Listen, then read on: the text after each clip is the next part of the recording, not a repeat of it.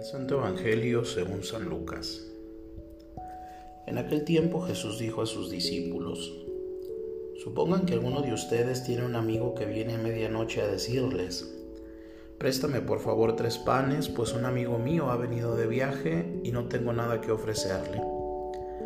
Pero él le responde desde dentro, No me molestes, no puedo levantarme a dártelos porque la puerta ya está cerrada y mis hijos y yo estamos acostados. Si el otro sigue tocando, yo les aseguro que, aunque no se levante a dárselos por ser su amigo, sin embargo, por su molesta insistencia, sí se levantará y le dará cuanto necesite. Así también les digo a ustedes, pidan y se les dará, busquen y encontrarán, toquen y se les abrirá, porque quien pide recibe, quien busca encuentra y al que toca se le abre. ¿Habrá entre ustedes algún padre que cuando su hijo le pide pan le dé una piedra, o cuando le pide pescado le dé una víbora, o cuando le pide huevo le dé un alacrán? Pues si ustedes que son malos saben dar cosas buenas a sus hijos, ¿cuánto más el Padre Celestial les dará el Espíritu Santo a quien se lo pida? Palabra del Señor. Hoy en el Evangelio vemos una catequesis de Jesús sobre la oración afirma solemnemente que el Padre siempre escucha. Pidan y se les dará. Busquen y hallarán. Llamen y se les abrirá. A veces podemos pensar que la práctica nos muestra que esto no siempre sucede, que no siempre funciona así. Es que hay que rezar con las debidas actitudes. La primera es la constancia, la perseverancia.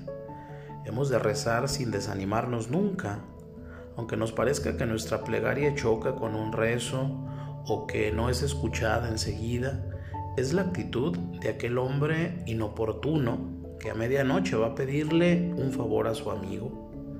Con su insistencia recibe los panes que necesita. Dios es el amigo que escucha desde dentro a quien es constante. Hemos de confiar en que terminará por darnos lo que pedimos, porque además de ser amigo, es Padre.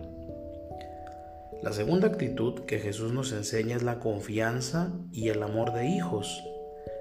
La paternidad de Dios supera inmensamente a la humana, que es limitada e imperfecta.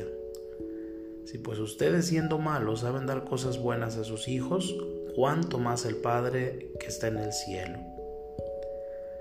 Tercera, hemos de pedir sobre todo el Espíritu Santo y no solo cosas materiales.